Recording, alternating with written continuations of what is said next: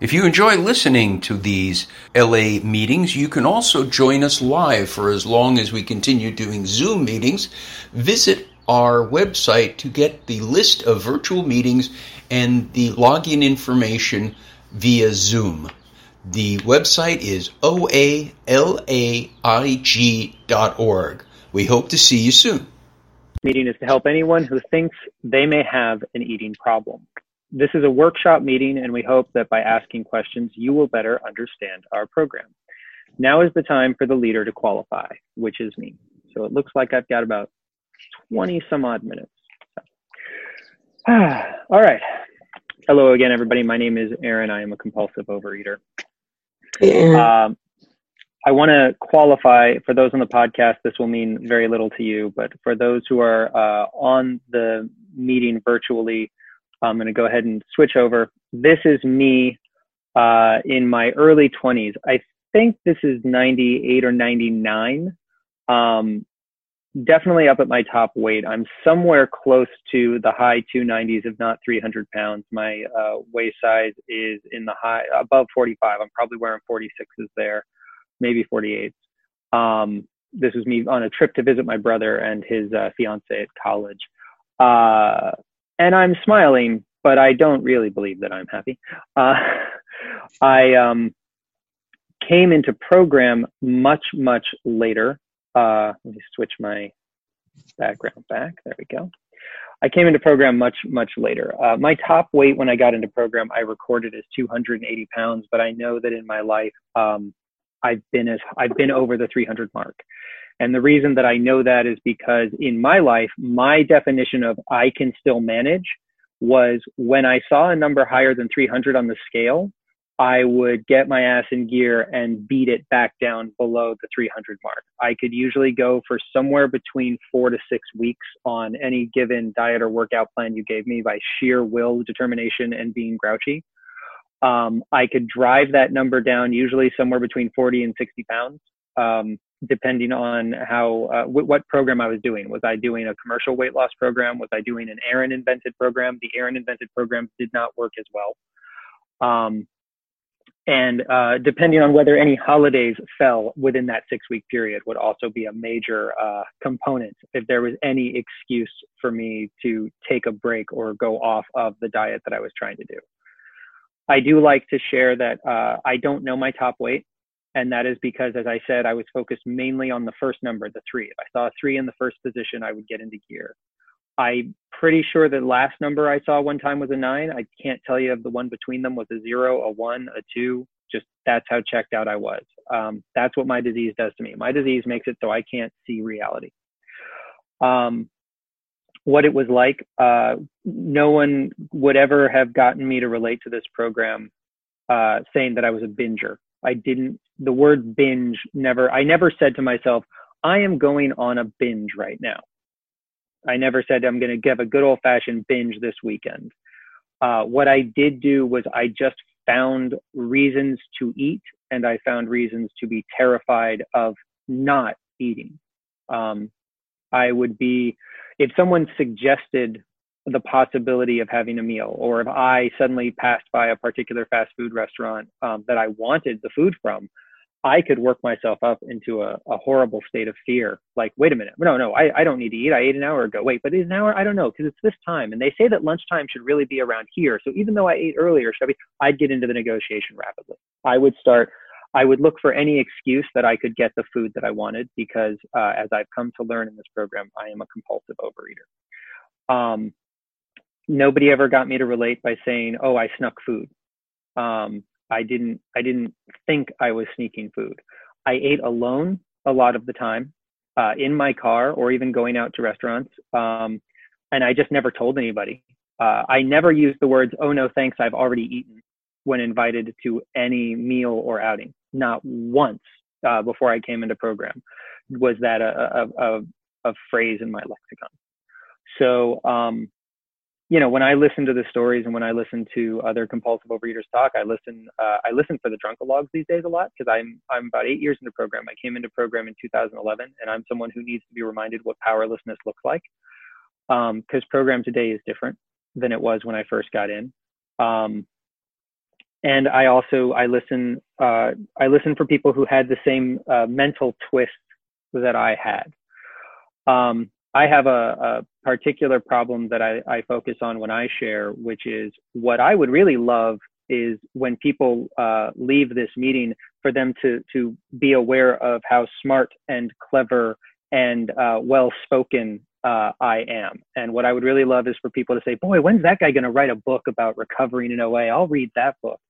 And the problem is if, if I share today in a way that makes you leave thinking that there is such a thing as a guru in this program, or that there is such a thing as the one person whose share means something in this program, I failed miserably. Uh, the format says it right there. The purpose of this meeting is to help anyone who thinks they may have an eating problem. The purpose of this meeting is not for me to let you know that I uh, am, am somehow recovering greatly or that I have any kind of secret. My job is to remind you that there are hundreds of us available. And there is always a compulsive overeater available to work with, to talk to about this problem. Um, out there in the world, in my workplace, uh, I work in an industry where long nights are considered um, not not just required, but kind of the point of having this job. Like the the excitement I see in fellow workers when somebody says, "Hey guys, we're working late," and they go and they announce they're going to order us the food and they announce hey go go to the they, they give us free uh, sugar water and free caffeine and free snacks at the place that i work as an encouragement to, to dive in and work late. It is one of the fun parts. That's where the bonding happens. And i need you guys in my life because when my coworkers go there i step outside and i make a phone call. And i say i'm working late tonight. They've ordered whatever. I have asked for a salad. And if, if they're saying we're ordering this and that's all we're getting, I will go get my own salad. I have I have access to any number of delivery mechanisms to get the food that I need that is healthy for me and is on my food plan. Um, but really what I need, I don't have the strength to do that on my own. What I need is all of you. I need a hundred phone numbers in my phone that I can pick up at any second and call and say, I can't do this unless I call you and say I'm going to do this. I can't make a choice about my food unless I get another compulsive overeater involved in that choice. And I get the support to remember that the people that I work with are wonderful, great people. They're fine colleagues. They are all talented. I'm very proud of the team that I'm part of, but not a single compulsive overeater amongst them. I need I need these rooms and these meetings. So I hope what you hear today is that you have uh, a huge army behind you when you are in Overeaters Anonymous that will help you uh, find freedom from needing to eat and overeat or make your life about what you're eating. Um, there was a recovery event last weekend uh, where they had to upgrade the Zoom account because we we can overfill the maximum number of people allowed on a Zoom meeting with the number of compulsive overeaters that are willing to help you recover. Um, if we include the ones who aren't willing to help you recover, we can get way above that. But um, the ones who are willing to talk to you about recovering and not eating today uh, is larger than Zoom ever thought would want to appear on a meeting at one time. So that's that's a nice reminder, and it's what this program is all about. So to tell you what it was like, I ate a lot. I ate constantly. I was in constant negotiation over the food. I was in constant negotiation over the weight. I became aware that I wanted to stop being fat before I became aware that I wanted to stop eating. Um, I was convinced that my weight was the reason for everything wrong in my life. To this day, uh, gentlemen who come into the room and say, I'm here because my wife says she's going to leave me if I don't do something about this problem, they astound me because I seriously did not, I still do not comprehend how, how you get a wife if, if you aren't in recovery. Like I, I would sit there and go, I thought my weight was the reason I wasn't, wasn't having luck in romance. I thought my weight was the reason I was alone and it wasn't. It also was not the reason I got fired from that job that one time. It also was not the reason that uh, a certain friend uh, stabbed me in the back, or or another friend decided that they just didn't want to, you know, that they wanted to move across the country rather than stay near me. It wasn't the reason I didn't get into college. Like my weight, uh, uh despite what I thought most of my life, actually had very little to do with me achieving or pursuing anything that I wanted in the world, except that I put it above everything else um, I still wrestle with the idea that uh, when I consider certain artistic or creative or side hustles that I want to do, I still struggle with the thought coming up Um, okay, but first get on the treadmill.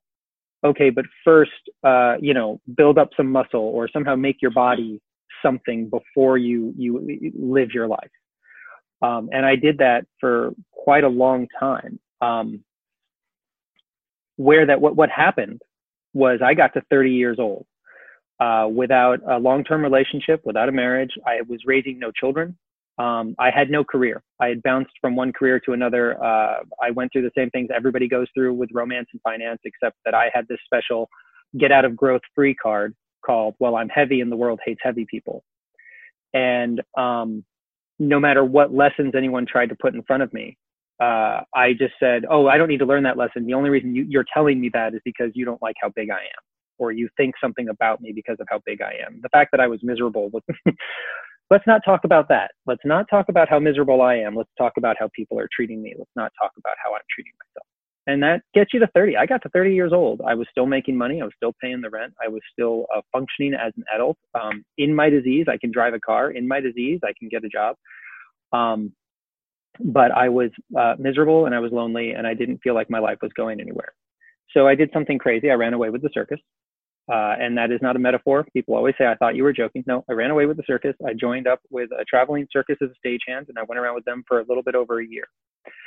Um, and while I was doing that, uh, I happened to wind up on another part of the country uh, where an ex girlfriend of mine had moved. I spoke earlier about people who moved away from me. Um, and I, I need to, I, I like to stop at this moment and just say, yes, I had ex girlfriends. I, I have this whole story that I share that's part of my disease about, oh, you can't be successful in this or that if you're heavy, except I, I have this, this story doesn't happen if I wasn't. So, um, me and this ex girlfriend hooked up. And then I moved along with my circus on my merry way. And I thought, you know, okay, that's what life is like now. And that's, that's what I get. And that's where I am. Except that she called a few months later to say that she was pregnant. And there was the, the only possibility was with the kid was mine and I thought, oh, this is this is the this is the worst thing that's ever happened to me. And I felt like there was something something I couldn't see tapping me on the shoulder, saying, I, I don't know if you've noticed, but you're not paying attention to your life. You're not actually uh, running things. You don't seem to know what you're doing. Um, so I, I did what the big book talks about when it says um, we we think we can wrest satisfaction out of life if we only manage well. Uh, and the next time, and when, when we don't get what we want, what we do is we swing wildly uh, to the opposite side of whatever we had been doing. So if, if we were being crazy and and selfish and demanding and uh, like I was being when I ran around the circus and I'm just going to do what I want. I, I called it being adventurous. When life knocks us back down, we switch to the other side and we become more compliant and more gracious and more giving. Uh, and we turn it up to 11, whichever side of that we're going to be on. So I went from I'm just out here trying to live my best life and be an adventurous soul to being super dad. I left the circus. I went back to a different career that was a bit more boring, but had had a better potential for sending someone to college someday. Um, we moved the the woman in with me and my family. We had the baby. We tried to raise the baby. Um, I will say uh, from from this experience, raising a baby is the hardest thing I think anybody can do and uh, it, it, it's probably the most difficult thing you can do if you're doing it with somebody that you love. And when you're doing it with someone you can't stand it is impossible. So we started fighting uh, and we tried all the different living arrangements. You know we stopped we stopped living in the same house. We stopped living in the same cities. We we tried shared custody and this and that and child support arrangements but it just wasn't working. And uh, she started to say she wanted to take the baby and move back uh, with her family and I said, well, you, you can go wherever you want, but that's my baby. And it looked like there was a custody battle coming up.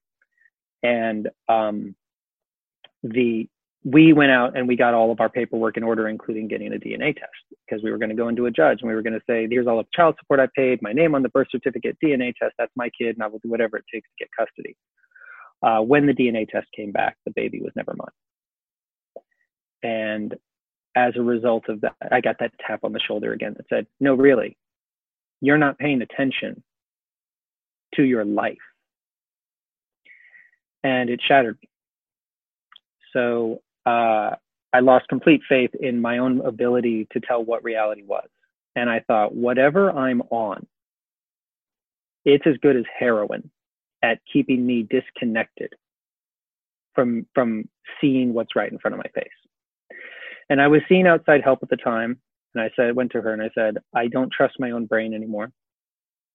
And that's the ball game for me because I'm a smart guy and I like to trust my own brain. I like my mental strategies for dealing with life. And I think I can wrest satisfaction from life if I just manage well. And my outside help knew exactly what to do. And we started talking about support groups and we started talking about 12 steps. And as I like to say, if you've been listening to the story, you might realize that I qualify for a number of 12 step programs at this point. uh, and my outside, I, I, went looking, I found this website that posted all of the 12 step meetings that took place in the Los Angeles area. And I was living in Santa Monica at the time. And one of the meetings was an Overeaters Anonymous meeting that met the very next morning, uh, two blocks away from my house where I was staying. So uh, I walked up the hill uh, to a big book study meeting of OA, and uh, I sat in the back. And I was angry at everybody who shared that they were moved by the reading. I was angry by how inspired they were but I did start going to meetings. And someone came up after and said, What brings you here? And I was not honest. I said, Well, I've always had a problem. Like, I know I can move the weight needle, but I've never been able to keep the needle down and live my life at the same time. I didn't tell them I've completely lost uh, uh any reason to live and I don't know where you go to get that back. But I, I do count myself as someone who came to OA for the sanity it's something that I, I, I hold very close because I knew I was insane when I walked in the door, and I knew that I was not. Um, I was I was high. Oh, excuse me, Aaron. You have five minutes. Thank you. And that's what happened. So I started going to meetings. Um, my abstinence date is February 1st of 2012. It's February 1st because I had gotten a sponsor during a 30 and 30 that my outside help recommended. Um, and we had made a list of what my abstinent foods would be. My my sponsor made me make the list of abstinent foods by saying, uh, "What is any food that once you eat it, you cannot stop eating? Like you, the second you have one bite of that food, you want more of it." Uh, this is different than a list of foods um, that you have eaten while you are binging. I want the foods that start the binges, he said. And I told him, you know, I didn't need five seconds to make that list, and I and I said it to him, but he made me go write it down and email it to him, and that became my red light food list my sponsor, uh, I was brought up in a, philosophy. There is no such thing as a yellow light food list because uh, I grew up and learned to drive in Los Angeles, and there is not a single yellow light on earth I won't try to beat. I go faster when I see yellow. I don't slow down. Um, we also decided that I was going to eat three times a day, and then there would be no eating after dinner or between those meals. Uh, that was the hard part for me. Uh, 10 o'clock at night scared me. That's why the first day that I actually did my absence, uh, February 1st, it was eight o'clock at night and I'd had dinner, but I was staring at the stuff on the pantry. And uh, I just told myself that if I went to sleep that night and uh, I could wake up the next day and go to a meeting and take a chip for one day. So like recovery on day one was I went to sleep at eight o'clock. Um, but I got to eat as soon as I woke up. That was nice.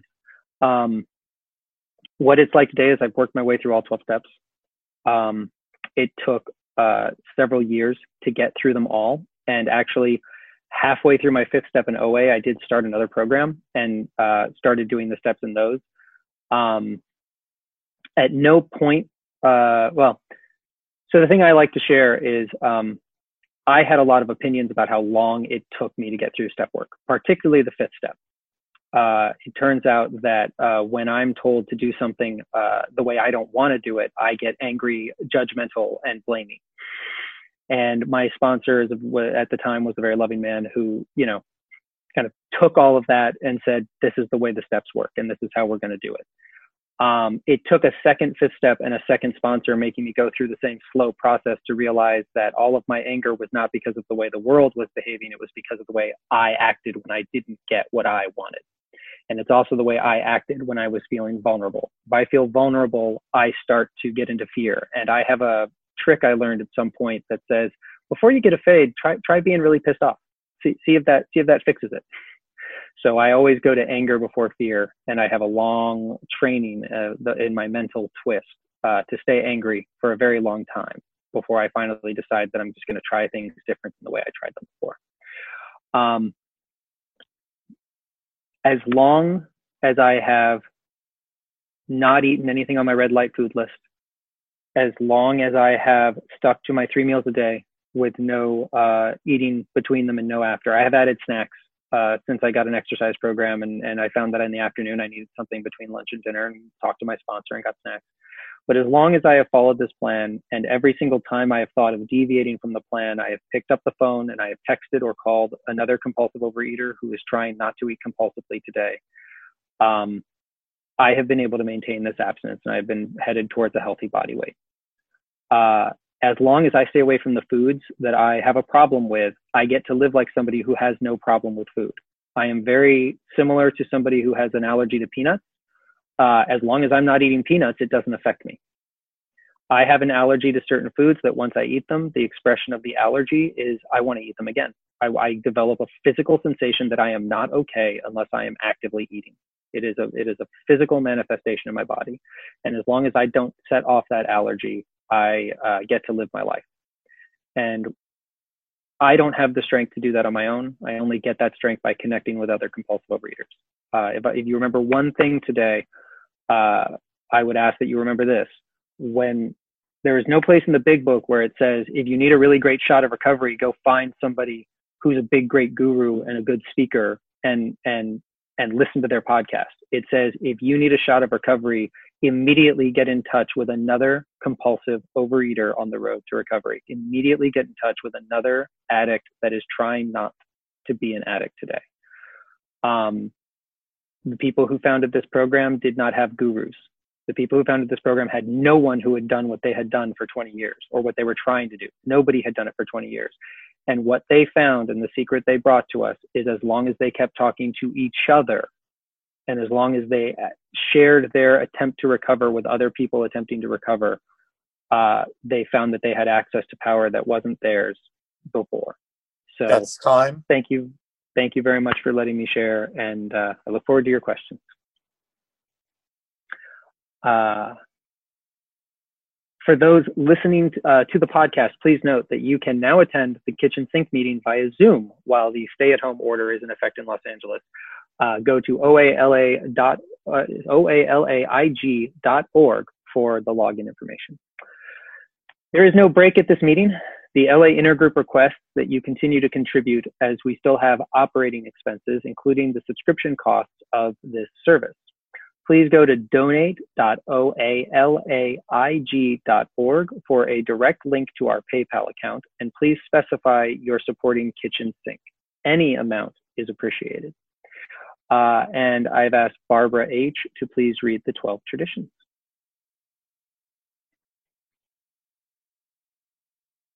My name is Barbara, and I'm a compulsive eater. The 12 traditions. One, our common welfare should come first. Personal recovery depends upon OA unity.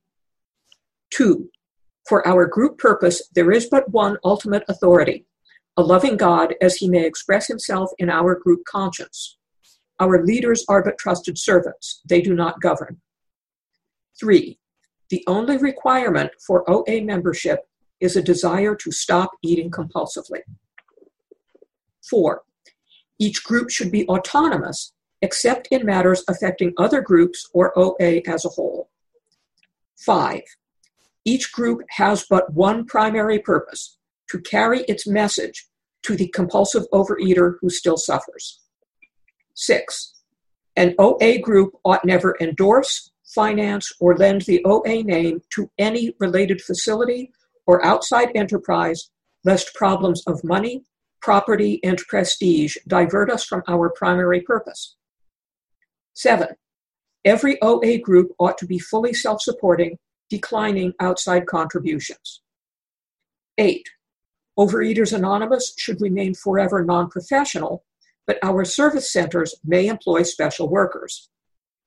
Nine, OA as such ought never be organized, but we may create service boards or committees directly responsible to those they serve. 10. Overeaters Anonymous has no opinion on outside issues. Hence, the OA name ought never be drawn into public controversy. 11. Our public relations policy is based on attraction rather than promotion. We need always maintain personal anonymity at the level of press, radio, and films. 12. Anonymity is the spiritual foundation of all our traditions, ever reminding us to place principles before personalities. Awesome. Thank you so much, Barbara. This is the time for questions only. There is no sharing at this meeting. If you need to share, please do so with any one of us after the meeting. Also, please remember that the opinions of the leader are my own and not those of Overeaters Anonymous as a whole. When asking your questions, you do not need to identify yourself if you choose not to. Uh, if you have a question, please click the raise your hand icon. I will call on you and you can then unmute yourself to ask your question. Uh, we'll start with Allison R right there at the top. Hi, Aaron. Thank you for your share. It's amazing. I am. My question is about yellow light foods. You mentioned that you remove them completely, so you only have red and green. How long have you been doing that for? Uh, that has been since that that that was the start. Uh, that's been since February 1st of 2011. No, 2012. Yes, 2112. 2000 February 1st, 2012. Um, so eight years. Can I ask uh, one side question? Yeah, I, I wasn't sure if you just wanted the time frame or if there was something specific. Um, I just want to know why you why you chose to do that and if you could handle ever going back to having yellow light foods. That's all. So I think uh, the way to answer this is um, first, I will say my red light food list has grown because as I, in abstinence, I continue to eat new things I haven't eaten before. Um, and I have learned, um, there was a particular salad that I had learned to find. Uh, anybody who thinks salads are boring, make yourself eat only salads. I promise, as a compulsive overeater, you will find the most interesting salads on earth. Like you're you're you're still clever, trust me. Um, I found a salad that was you know like 40, 50 percent meat and cheese, um, but still salad, called salad on the menu. Uh, I ate it one day for lunch, and as I was walking out, I was aware of two things: one, my stomach hurt, and two, um, I was wondering if it was sane to eat it for dinner also. So I was uncomfortable, but I wanted more. And so I called my sponsor and I said, This is what's going on. And he said, That sounds like a food that once you've eaten it, you want more of it. So it sounds like it's going on the red list. Um, there's another side, which is uh, coffee. I drink more coffee than I think a healthy adult should. I have at different times put coffee down um, and then I picked it back up again. And I brought it to the men that I share my food plan with. And I said, I think I need to add coffee to my abstinence. And one of them said, Coffee has never seemed to affect your sanity. Coffee has never seemed to affect your health. It has not made your life unmanageable. If you want to stop drinking it, go ahead. If you want to start drinking it, go ahead. But it, it, it it did not strike them. And I want to make it clear, it did not strike outside observers that coffee was a serenity issue for me. Uh, a doctor may ask me to cut back, um, and I would have to. Uh, I may decide that it's healthier not to drink it, and I can make that choice because it is not a food that I'm compulsive about. Um, but as it, if it comes back, you know, there are things that can happen which would make them say, "Oh yeah, no, you have to give up coffee." I did like a year off of coffee, and then I started drinking it again. It's just something I go back and forth with. So there are foods that I I have opinions about that are not. I have things I consume that I have opinions about that are not abstinence issues. Uh, Michael B. Thank you, and I appreciate your message. Um, so, talk about um, the change in your concept of a higher power from before and now, and how it continues to evolve. Maybe some specifics on that, Aaron. Sure. So, um, I always believed in in uh, a sentient, overpowering force in the universe. Um, the the place I think I I kind of uh, went the place I went wrong was uh, I assumed that God was um, omnipotent. God had power to do to to enact God's will in any way, shape, or form instantaneously, uh, and that was a difference between us. But in terms of the ability to comprehend the universe and all things, we were completely equal. Uh, I, I that was where like me and God thinking on the same level. God just happens to have this superpower I don't have that was my disease way of looking at it. Like I could get into a debating, uh, I could get into a debate with God and potentially win. Um, that changed uh, because I found out uh, that made me think of God as someone who was uh, mean, selfish, uh, you know, had, had, privilege I didn't have, and that anything that God changed, God was changing, was doing. Somebody said this recently. Whatever I didn't like, God was doing to me for God's own capricious reasons. When I got into program, um, my second step was this very, very carefully written phrase I have the willingness to act as if the God that I need is here for me. Um, my impression of God used to be that I was a rat running a maze, and when I took a wrong turn, God picked me up and put me back at the front of the race. I had to develop the idea that there might possibly be a God that actually wanted to see me win, wanted to see me happy, wanted to see me in love, wanted to see me uh, gainfully employed and, and, and content with my, my career and with friends and out in the world doing good. Um, I didn't believe it at first, but I committed to pretending like I did. I committed that I would act as if that was the God. Nowadays, um, I'm I'm kind of fully invested in this view that there's uh, north of seven billion of us on this planet, and if I were running the universe, I would, and I had the ability to to create anything, I would create as many opportunities as possible for every single one of those seven eight billion people to make a positive choice every second of every day. So and and and if if as many of them as possible make a positive choice every second of every day, the world will get better for all of them. Um, and so I look for where am I being given a choice to do something good. I look for where am I being given a choice to make something better. Uh, a lot of times I default to I can always talk to another compulsive overeater because I've I have found a solution and I can always help somebody else find one. Um, Julie T.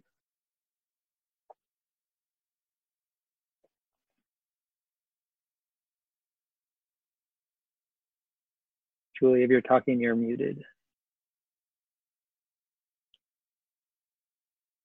All right, we, we will come back to Julie. How about Vanessa R? Hi, everyone. I'm very grateful to be here. Um, the podcasts of this meeting have saved me. Aaron, thank you for your share. Um, I've heard your podcast a number of times. I'm wondering whether you can talk a little bit about how you work your step 11 what are your what is your spiritual practice you talked about it's important to connect with people um, how do you connect with your higher power thank you so much thank you um, my step 11 kind of my baseline is uh, since early in program i have had I, I went out looking for 12 step prayers and i printed up a sheet of about six or seven of them um, those are still my go-tos. Uh, I try to say them every single morning. Um, and, and when I'm, when I'm really good, I'm, I say them at night. Although, uh, like I said, recovery has changed a bit. I have struggled with, with my set prayers because they are, I've, I've gotten to a point where I can be halfway through them and not paying any attention. I can, I can now kind of recite my prayers while planning, uh, the next day, uh, you know, at work. And so it takes effort to um, it takes effort to focus on what I'm saying and remind myself what I'm asking for. Um, I you I've gone through various phases of meditation. Uh, for a while, um, I was doing I, I, was really enjoying the kind of guided meditation apps that are available for my phone. Uh, some of them are very kind of gamey. So like, oh, you know, you've you've got a streak. You've had 322 days of meditation. Um, uh, but they they taught me a lot um, about how to get how to find center. These days, I try to do a meditation session in the morning of about 10 minutes and one in the evening. Um, someone in program gave me the guidance that twice a day was the game changer for him. Said what like once he started putting in the evening meditation, um, things really started to recenter. Uh, so I've been trying to get to that. Uh, these are these are actually these times are lower. I've been as high as like doing 20 and 30 minute meditations in the past, but these days 10 minutes is what I can fit in with my particular schedule. Um, and I'll just share out loud. That's actually a schedule that doesn't exist anymore because now I'm never leaving my house, so I could probably fit in the longer times because I no longer have a commute. So um, there's something else I'll share just because it is. I've noticed, as I said, that uh, visually I get blinded by my disease. Um, every once in a while, I get struck by the sudden uh, feeling that I'm looking at my life in letterbox. Like there's black bars at the top and bottom, and I ask myself the question, can you see the sky right now? And I try to look straight ahead and I try to find out, is my vision open enough that I'm aware of the sky over me? Because I find that I get very like myopic. Somehow it, it affects my me visually. I just block out parts that I don't want. So that has become kind of a spiritual touch point for me. Like, are you actually looking at what's really going on around you right now, or have, are you starting to like play the movie for yourself? So that's also kind of a spiritual moment that I have. Um, Sarah T. Aaron, thank you so much for your share. The um, the relationship aspect definitely resonated. I'm 36 and feel like I've dated and had a lot of relationships, um, but nothing that's substantial because I tend to very quickly push people away.